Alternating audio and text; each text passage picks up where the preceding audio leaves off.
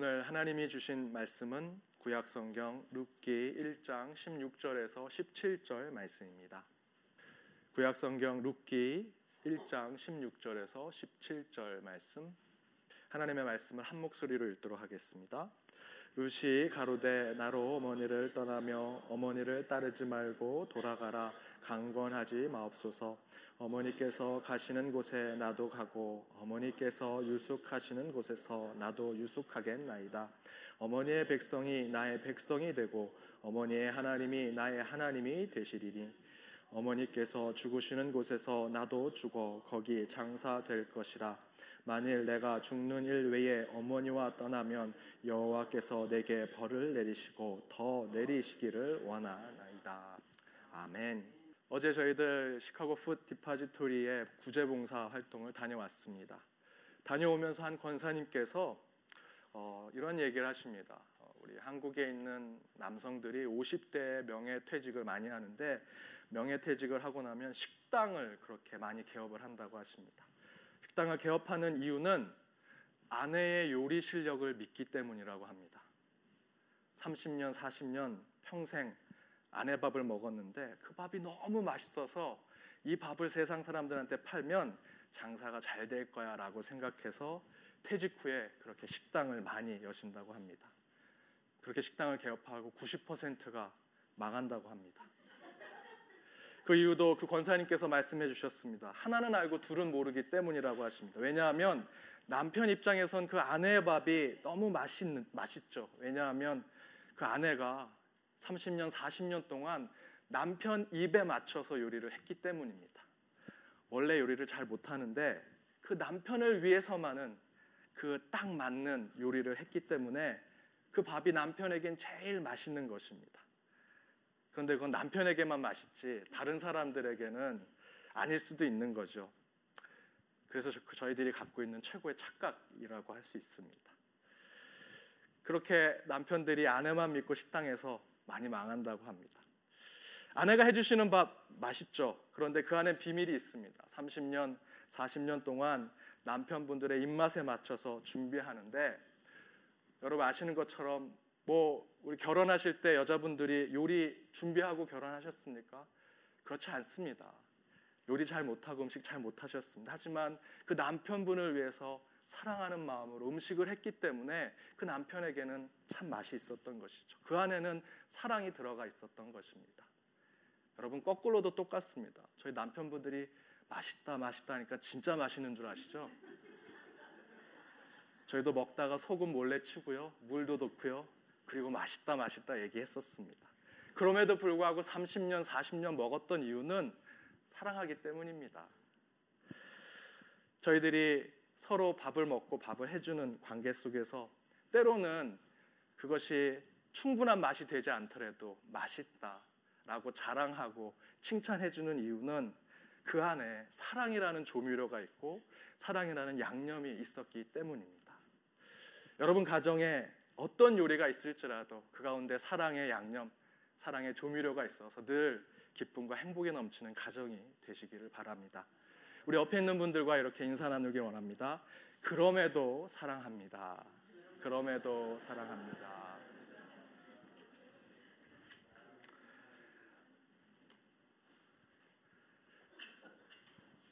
예, 여러분 사랑의 양념으로 사랑의 조미료로 어떠한 상황에도 서로의 사랑을 고백하는 우리 가정 또 부부가 되시길 바랍니다.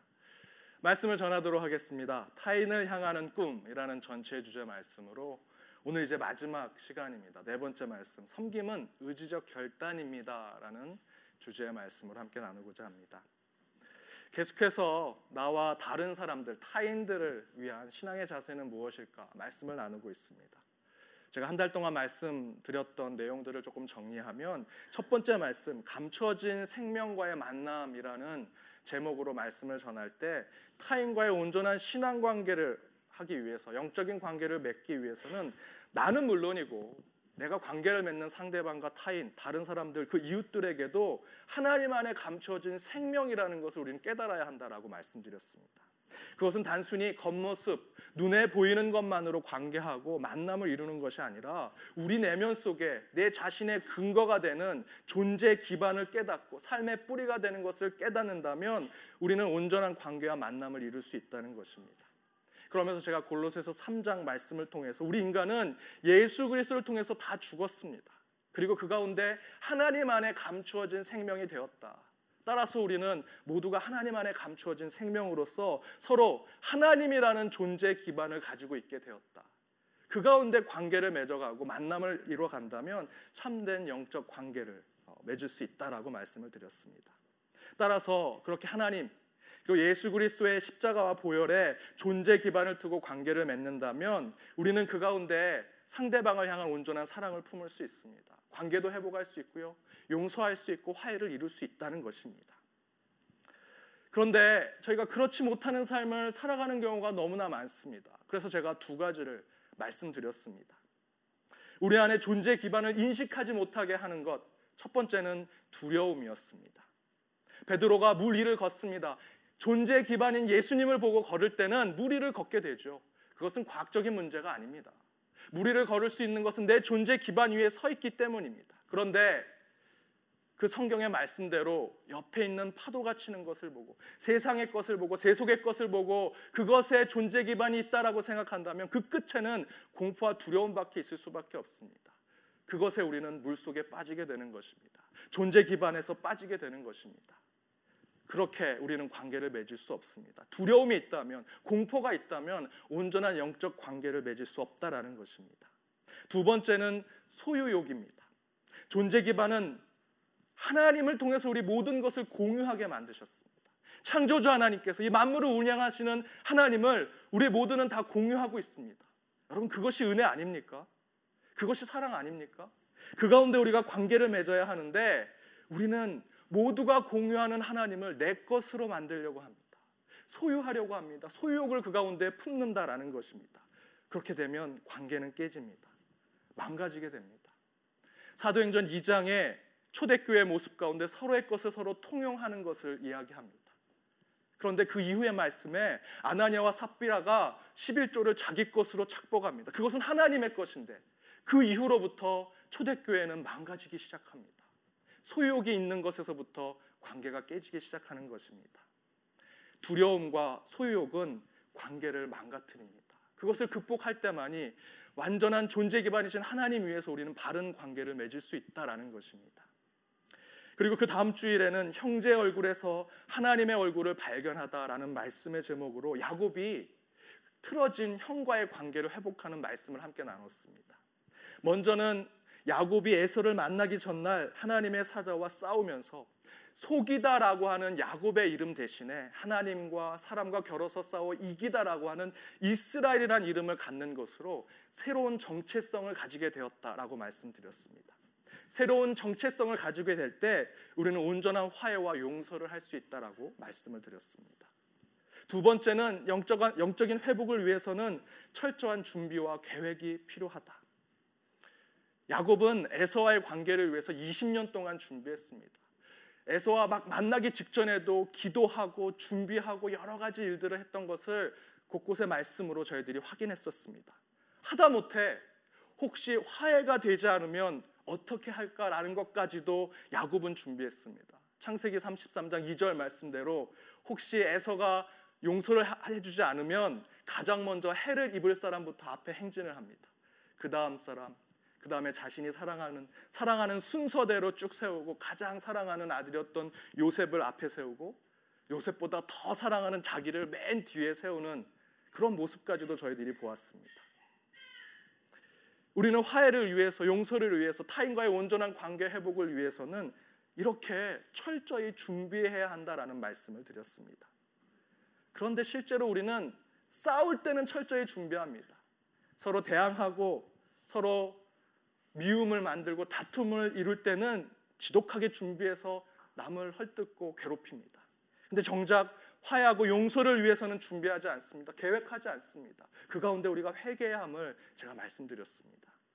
그리고 지난주일 말씀을 통해서 세 번째 타인을 향한 우리 신앙의 삶은 항상 하나님이 허락하신 만남과 관계 속에 이상을 추구해야 된다라고 말씀을 드렸습니다. 사람과 사람과의 관계, 하나님이 원하시는 것은 영적 이타심, 사랑하는 관계가 회복되는 것이라고 말씀드렸죠.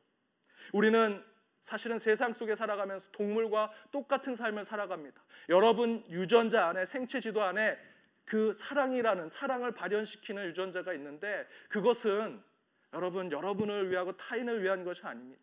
여러분을 위해서 내 자녀에게 반쪽의 유전자가 있으니까 그 유전자를 지키기 위해서 자녀를 사랑하는 것일 뿐 실제로 그 이타심, 사랑하는 마음은 이기심에서 나오는 것이라 말씀드렸습니다.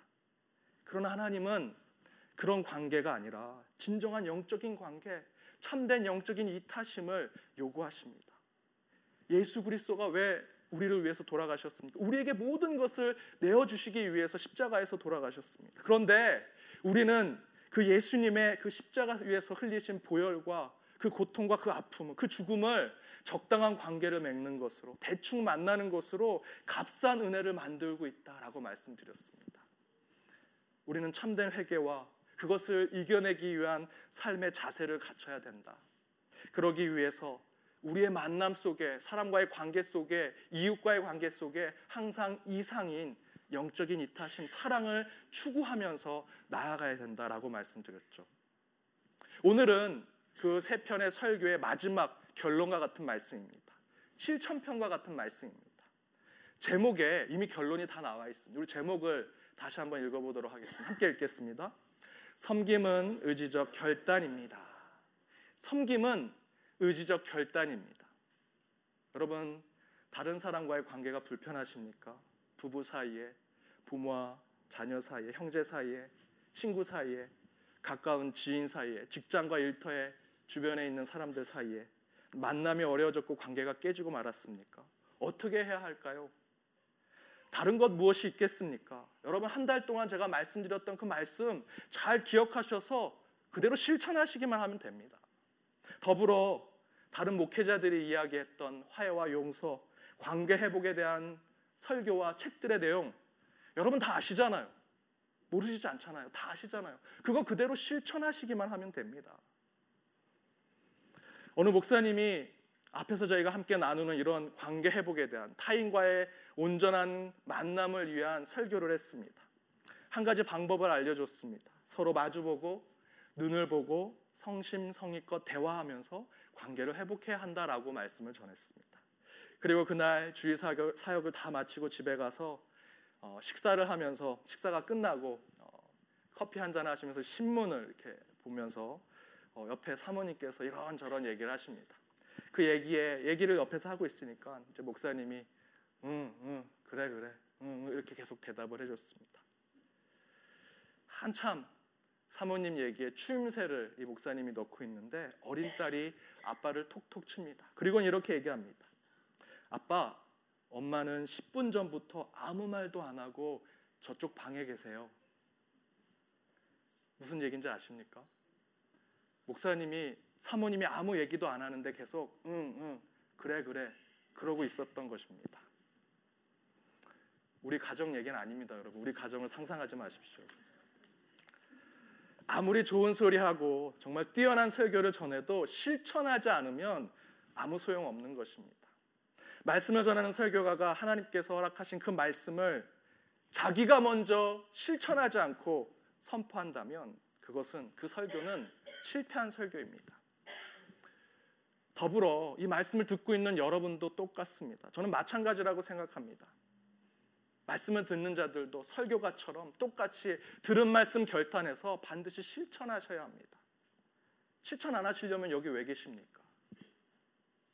오늘 본문의 말씀은 이런 내용입니다. 사사 시대에 모압이라는 나라가 이스라엘을 괴롭히고 힘들게 만듭니다. 이스라엘 백성들이 고통에 빠집니다. 거기에 가뭄까지 들어서 이스라엘 백성들이 먹고 사는 문제에 심각한 문제에 빠졌습니다.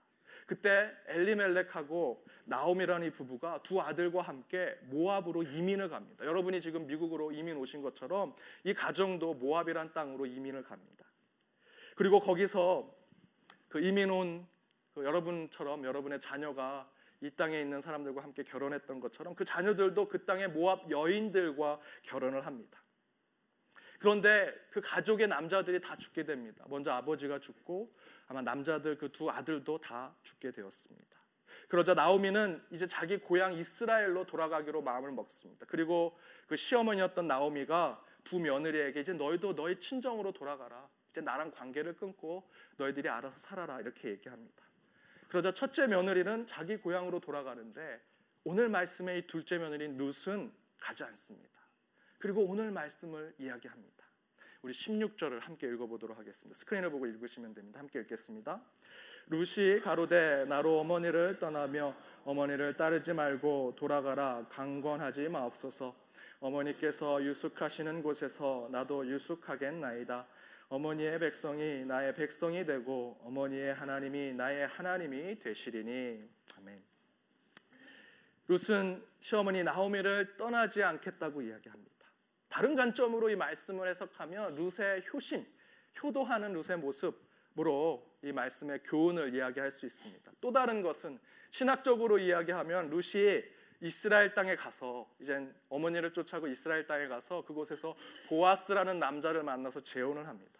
근데 그 계보가 다윗의 계보, 예수 그리스도의 계보로 이어집니다.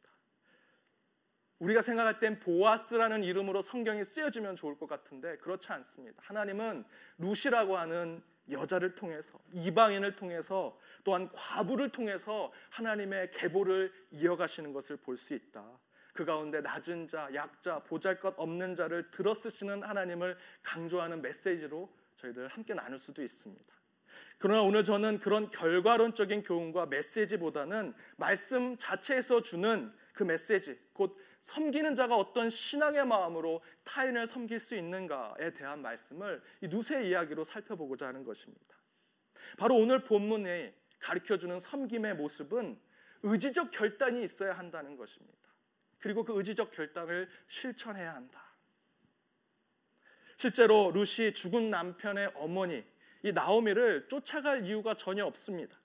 당시 가부장적 사회에서 시어머니와 며느리를 연결하는 남편이 그 남편이 죽으면 더 이상 둘은 관계가 맺어질 수 없습니다. 쫓아갈 이유가 전혀 없습니다. 그러나 룻은 그렇지 않습니다. 시어머니를 섬기기로 결심한 것입니다. 물론 그 시어머니를 섬기기로 한 이유는 설명되어 있지 않습니다. 그러나 분명히 룻은 나오미를 섬기기로 결심합니다. 그런데 그 룻이 섬기기로 한 그 마음을 어떻게 표현하느냐?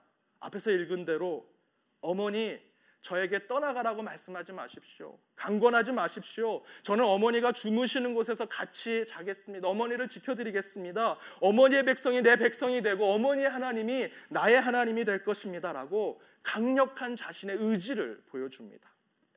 여러분 17절에는 더 강력합니다. 어머니께서 죽으시는 곳에서 저도 죽겠습니다. 그렇게만 말만 하지 않습니다. 마지막 구절에 이렇게 표현되어 있습니다. 만일 내가 죽는 일 외에 어머니와 떠나면 여호와께서 내게 벌을 내리시는데 그냥 벌을 내리시는 게 아니라 더 벌 내리기를 원하나이다라고 표현합니다. 제가 어머니를 다른 이유로 떠나면요. 더 혼날 준비가 되어 있습니다. 라는 자신의 의지적 결단을 아주 강하게 표현하는 것입니다. 여러분 신앙 가운데 섬기겠다 누군가를 섬기겠다라고 결단하셨다면 이런 룻과 같은 결단을 보여주셔야 합니다. 룻처럼 강력한 의지의 결단으로 타인을 섬기고 다른 사람에게 헌신하고 그렇게 이웃을 대한다면 어떤 사람이 우리의 진심과 사랑을 의심하겠습니까? 분명히 깨어진 관계는 회복이 될 것이고 그 가운데 우리는 신뢰를 주게 될 것입니다. 타인을 향한 삶의 마지막 신앙적 조언은 타인과 이웃을 섬기되 룩과 같은 의지적 결단으로 사랑과 배려를 실천하고 행동하라라는 것입니다. 깨달았다면 여러분 실천하십시오. 행동하십시오. 관계 회복, 화해와 용서, 타인과의 온전한 만남은 우리가 그 의지적 결단을 실천하는 데서 나타나게 될 것입니다. 제 평신도 시절 간증으로 오늘 말씀을 좀 채우고자 합니다. 대학교 2학년 때 제가 학교 기숙사에서 초등부를 섬, 교회에서 초등부를 섬기고 있었는데 그 기숙사에서 교회까지 가는데 차로 1시간 40분이 걸렸습니다. 거기에 트래픽이 좀 있으면 2시간씩 걸리면서 주일날 교회를 갔습니다. 수업이 있은 주중에는 9시나 10시가 돼도 제가 안 일어났는데 주일날이라고 새벽 5시, 6시에 일어나서 2시간씩 차를 타고 교회 가서 어, 그 사역을 섬겼습니다. 그런데 제가 대학생이 되고 나서 교만해졌습니다. 목사님의 설교가 귀에 안 들어오는 것입니다. 목사님께서 설교하다가 어떤 인용의 말씀을 합니다. 플라톤이 이렇게 얘기했습니다. 하면 저는 딴짓하다가 플라톤 얘기 들면 바로 펜을 들고 적었습니다. 플라톤 뭐라고 얘기하신 거 적습니다. 프로이드 프로이드가 얘기한 거 적습니다. 그리고 그 다음 날 도서관에, 도서관에 가서 그 사람들 한 얘기들을 찾아봅니다. 그때는 인터넷 서치도 잘 안 되던 때였습니다. 책을 다 뽑아서 플라톤이 명언 플라톤의 명언집 수많은 유명한 사람들의 이야기한 것들을 다 찾아보면서 진짜 이 목사님이 플라톤 얘기가 사실인지 거짓인지 제가 살펴보는 겁니다. 아, 플라톤이 아니야. 아리스토텔레스구나. 다음 주에 말씀드려야지. 라고 생각하면서 항상 설교를 제가 그렇게 들었습니다. 교만했던 것이죠. 목회자에게 참 불편하고 귀찮은 평신도였습니다. 그래서 한 청년부 목사님이 제게는 내가 목사가 된 이유는 그걸 하나님이 막으시려고 똑같이 너도 그렇게 당해보라고 목사를 시켰다고 말씀하시기도 했습니다. 저는 그렇게 설교를 설교로 듣지 않고 때로는 잘못된 마음을 품고 설교를 듣거나 피곤하면 잠자고 정말로 율법적으로 그저 의무적으로 참여하는 예배 설교를 듣는 그런 자세로 나쁜 크리스천의 모습을 보이고 있었습니다. 그런데 어느 날 제게 제2의 성령 체험이 있었습니다. 어린 시절 12살, 13살 때 처음으로 성령을 인격적으로 만난 이후에 대학 때도 또다시 한번 성령 체험을 하게 됐습니다. 그리고 저의 그 안일하고 나태하고 교만했던 신앙생활에 변화가 필요함을 깨닫게 되었습니다. 가장 먼저 뭘 고쳐야 하는가 하나님께 기도했더니 하나님께서 너 말씀 듣는 자세, 예배 드리는 자세 반드시 바꿔라라고 말씀하셨습니다. 그래서 저도 목회할 때 목회자로서 항상 예배를 강조하고 말씀에 항상 충실하려고 노력합니다. 그때도 그 깨달음을 얻고 어떻게 하면 성령의 감동하심으로 그 예배에 참여할 수 있을까 진지하게 고민하고 기도하고 주님께 나아갔습니다. 그리고 나서는 진지하고 진실하게 예배를 듣고 또 특별히 설교를 귀담아 들어야 하는데 그래야 정상 아니겠습니까? 그런데 여전히 목사님의 설교가 귀에 안 들어오는 것입니다. 분명히 인격적인 하나님을 만났고 하나님께서 제게 회개하라고 명령하셨는데 설교가 귀에 안 들어옵니다. 그때 그런 생각을 했습니다. 아, 이렇게 은혜 받은 사람들이 교회를 떠나서 큰 교회로 가는 이유, 유명한 목사님한테 가는 이유가 이래서 가는구나라는 생각을 하게 되었습니다. 저도 그런 유혹을 받았습니다. 아, 은혜를 받았는데 설교가 안 들어옵니다. 더 큰 물에서 놀고 싶습니다. 더 유명한 목사님의 설교를 듣고 싶습니다. 저도 그런 유혹에 빠지고 말았습니다. 마음과 영혼의 준비가 되었는데 목사님의 설교가 준비되지 않았다라고 생각이 들었고 조금씩 조금씩 제 과거의 버릇이 슬금슬금 나오기 시작했습니다. 어, 저 말씀 누구한테 들었는데 표절 아닌가? 저 표현은 정말 저 유명한 사람이 한 말인가? 또 똑같이 옛날처럼 돌아가는 모습을 보았습니다. 그런 생각을 할 때마다 저를 죽이고 제 머리를 짓눌렀습니다. 로마서의 바울이 육체의 소욕과 성령의 법이 내 안에서 계속 싸우는구나. 나는 공고한 자로다라고 하는 이 바울의 고백이 그때 당시 저의 고백과 너무나 똑같았습니다. 그러던 어느 날 제가 분명히 성령 체험을 하고 영적인 변화를 느꼈는데 왜 이렇게 답답할까? 왜 이렇게 불편할까? 그런 삶이 계속될 때 기도하고 걱정하면서 제가 지하철을 타고 가는데 그때 나이키라고 하는 스포츠 유명한 브랜드 회사에서 이런 광고를 했었는데 그 광고를 보고 제가 큰 충격을 받았습니다. Just do it라고 하는 것입니다. 자 해보자. 자 즐겨보자. 그런데 저 그 광고를 보면서 그때 생각했습니다. 아니 세상 광고에서도 해보자, 실천하자라고 하는 것을 듣고 신발을 사고 운동을 하고 삶을 변화시키는데 나는 우주 만물을 창조하시고 이 우주 만물을 운행하시는 하나님께 변화를 받았는데 그분을 인격적으로 만났는데 나는 지금 뭐 하는 것인가? 왜 나는 do it 하지 못하는가? 라는 것을 생각하게 됐습니다. 그 자리에서 반성하고 회개했습니다. 목사님의 설교가 부족하거나 잘못된 것이 아니었습니다. 여전히 제 자신이 바뀌지 않은 모습을 보게 된 것입니다. 성령 체험을 했는데 그래서 영적 변화를 경험하고 새롭게 된 것 같은데 기도도 많이 하고 더 예배도 신실히 드리고 더 말씀을 사모하고 관계도 신앙적으로 하려고 하는 생각을 가지고 있는데 그 생각을 실천하지 않는 제 모습을 확인하게 됐습니다. 그저 신앙을 머리로 가슴으로만 품고 실천하지 않았던 것입니다. 그래 그게 맞아. 정말 은혜야. 참 좋은 말씀이야. 그게 깨달음이구나 하는 것에 내 만족에만 빠져 살았던 것입니다. 그것을 세상에 또 다른 이들에게 그대로 드러내는 삶이 없었습니다. 그래서 저는 그날 지하철을 타고 가면서 지혜의 성령님을 깨닫게 됐습니다. 저 광고를 보면서 아 하나님이 내게 진짜 깨달음을 주셨구나. 그래서 저는 실제로 성령을 생각하면 마이클 조던이 자꾸 생각납니다. 흑인이. 그래서 그 이후로 제가 실천한 말씀의 삶은 주일날 목사님 설교 가운데 깨달은 한 가지만 다 기억할 필요도 없다. 깨달은 한 가지만 그 한 센텐스를 적어 놓고 그것을 매주 매일같이 지키려고 노력했습니다. 거짓말하지 마세요. 라는 말씀이 제 마음을 흔들어 놓으면 그 말씀을 적고 매일같이 그것을 실천하려고 노력했습니다. 말씀을 읽으세요. 교회 학교의 수준의 깨달음이지만 그 말씀을 듣고 그것이 내 성령 감동으로 나타났다면 일주일 내내 말씀을 읽으세요라는 것을 실천하고 살아가려고 노력했습니다. 정말 그렇게 했더니 제 삶이 변화되는 것을 제가 보았습니다. 특별히 저는 그때 신학대학원을 갈 것인지 말 것인지 목회자가 될 것인지 말 것인지 그 소명의 삶에 고민하면서 기도할 때였는데 자연스럽게 이런 삶을 지킬 수 있다면 하나님의 부르심에 응답할 수 있겠다라는 자신감이 생기게 되었습니다. 작은 깨달음을 가지고 그것을 실천하는 삶, 실천하는 그리스도인이 된다면 분명히 내 삶은 소명으로 나아갈 수 있겠다. 그래서 저는 신학대학원에 진학하게 됐고 지금의 이 목회자의 길을 걷게 된 것입니다. 여러분이 보기에는 김주용 목사가 떨기나무에서 불 붙은 것을 보고 소명을 받고 목사가 되기를 바라실 수도 있을 겁니다. 하늘의 음성을 듣고 때로는 방언하고 예언하고 손만 대면 팍팍팍 사람들이 쓰러지는 그런 특별한 은사를 받고 제가 그렇게 목회자가 됐으면 얼마나 좋았을까 그런 목사님이었으면 얼마나 좋았을까 생각할지도 모르시, 모르겠습니다.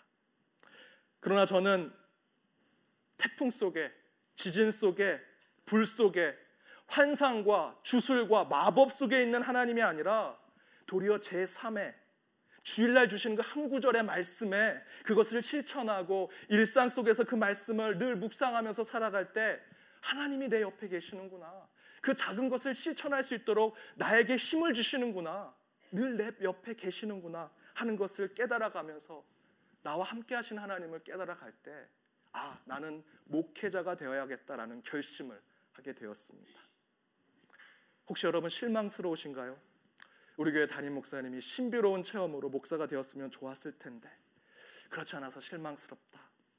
그런데 여러분 불처럼 확 타오른 것은 금방 꺼집니다. 하지만 저는 매일의 삶 속에서 조금씩 조금씩 하나님을 경험했습니다. 세미한 음속 속에서 하나님의 음성을 들었습니다. 제 일상 속에서 하나님이 항상 함께 하시는 것을 느꼈습니다. 하나님은 제 곁에서 바위처럼 계셨습니다. 그래서 저도 바위와 같은 목사가 되야겠다 결심했습니다. 저는 일희일비하지 않습니다. 어떤 풍파가 몰려와도 쓰러지지 않는 목사가 될 수 있습니다. 왜냐하면 매일같이 하나님을 경험했기 때문입니다. 작은 말씀이라도 꼭꼭 씹어서 저는 실천하고 행동하려고 노력했습니다. 저는 그것을 여러분과 나누고 싶어서 목회자가 됐습니다. 이와 같이 당연히 우리도 타인을 위해서 우리의 신앙의 바른 삶의 모습을 찾아가야 한다면 다른 건 아닙니다. 깨달은 것 그리고 주신 말씀 머릿속에 있는 것 여러분 그대로 실천하시면 됩니다. 보네포 목사님이 말씀하셨습니다. 보네포 목사님이 분명히 말씀하셨습니다. 교회는 다른 사람들을 위해 존재할 때만 교회입니다. 교회는 다른 사람들을 위해 존재할 때만 교회이다. 여기서 교회는 이 건물을 얘기하는 것이 아닙니다. 여러분 한 분한 한 분이 교회이고 또한 성도로 함께 모여 있는 이 공동체가 교회입니다.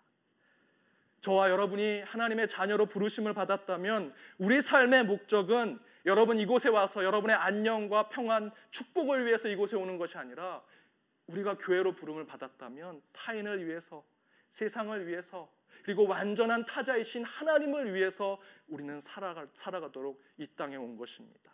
우리의 삶의 목적, 그리스도의 삶의 목적, 이 교회의 목적은 다른 사람들을 위해서, 세상을 위해서임을 깨달아야 할 것입니다.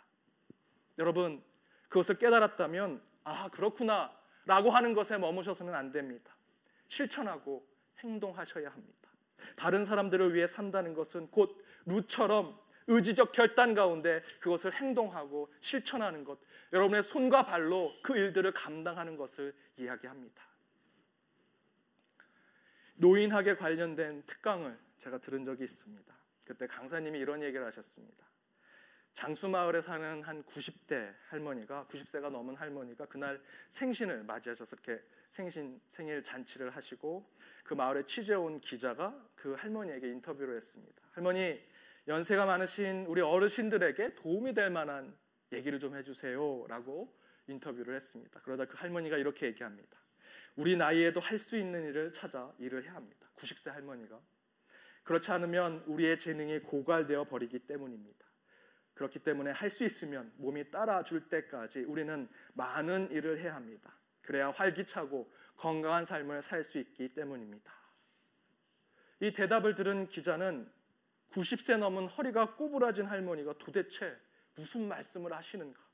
마치 청년처럼 비전을 두고 얘기하는 것으로 설명하고 있는 것입니다. 재능이 있다면 할 수 있다면 우리는 끝까지 일을 해야 합니다. 90세 넘은 할머니가 그런 얘기를 하시는 겁니다.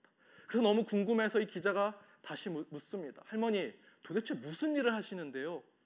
그러자 그 할머니가 이렇게 얘기하십니다. 저는 저보다 10살 더 많은 100세 할머니를 돌봐주고 있습니다. 이 이야기를 하면서 노인학 그 강사분이 이렇게 얘기하셨습니다. 노인들이 외로운 이유는 짐을 함께 질 사람이 없어서가 아니라 자기 혼자만 짐을 지려고 하기 때문이다. 여러분 이게 노인들에게만 적용되는 이야기겠습니까? 저와 여러분에게도 똑같이 적용되는 이야기입니다. 여러분 외롭다고요? 내 주변에 사람이 아무도 없다고요? 저는 외톨이라고요? 아닙니다. 우리는 외롭고 내 주변에 사람이 없다고 느끼는 이유, 진짜 내 주변에 사람이 없어서가 아니라 내가 타인과 다른 사람, 이웃과 친구에게 가까이 가지 않기 때문입니다. 여러분의 손을 뻗지 않기 때문이고 여러분의 발로 가지 않기 때문입니다. 곧 그들에게 가까이 가고자 하는 의지가 없는 것이고 결단하지 않기 때문입니다. 대접받고 돌봄을 받아야 할 90세 할머니도 100세의 할머니를 돌보고 섬기고 챙기면서 자기도 건강하고 자기도 행복하고 그 100세 할머니도 건강으로 돌보는 모습 가운데 우리는 깨달아야 합니다. 할 수 없다고요? 아닙니다. 여러분 하지 않으시는 겁니다. 관계가 깨졌다고요? 망가졌다고요? 너무 멀어졌다고요? 아닙니다. 이미 여러분은 그 방법을 다 알고 계십니다. 문제는 의지적 결단 가운데 행동하지 않는 것이 문제인 것입니다. Just do it. 여러분 그냥 하십시오. 그냥 찾아가시고 그저 말을 걸어 보십시오. 대신 지난 말씀대로 철저히 준비하시고 계획하시고 기도하시고 그 일을 행하십시오. 그 가운데 하나님께서 복된 관계로 만들어 주시리라 믿습니다. 사랑하는 여러분, 우리는 어쩔 수 없이 온전한 관계, 온전한 만남을 이룰 수 없습니다. 저와 여러분 다 죄인입니다. 따라서 온전한 관계는 맺을 수 없습니다. 그러나 하나님께서 저와 여러분을 그리스도인으로 부른 이유는 그 관계와 만남 속에서 온전한 회복을 이루라는 사명을 우리에게 주신 것을 우리는 깨달아야 합니다. 여러분 이 땅에 오신 이후 다른 이들과 타인과 그 관계와 만남 속에 회복이라는 사명을 주신 것을 알아야 할 것입니다. 여러분 그 사명 마음에만 품지 마시고 행동하십시오. 실천하십시오. 그 가운데 하나님께서 복과 은혜를 주시리라 믿습니다. 함께 기도하겠습니다. 아브라함과 이삭과 야곱의 하나님, 우리를 이 땅에 보내셔서 각자에게 하나님의 뜻과 목적, 계획과 비전을 주셨음을 믿습니다. 그러나 그것이 나를 위한 것에만 머물지 않음을 잘 알고 있습니다.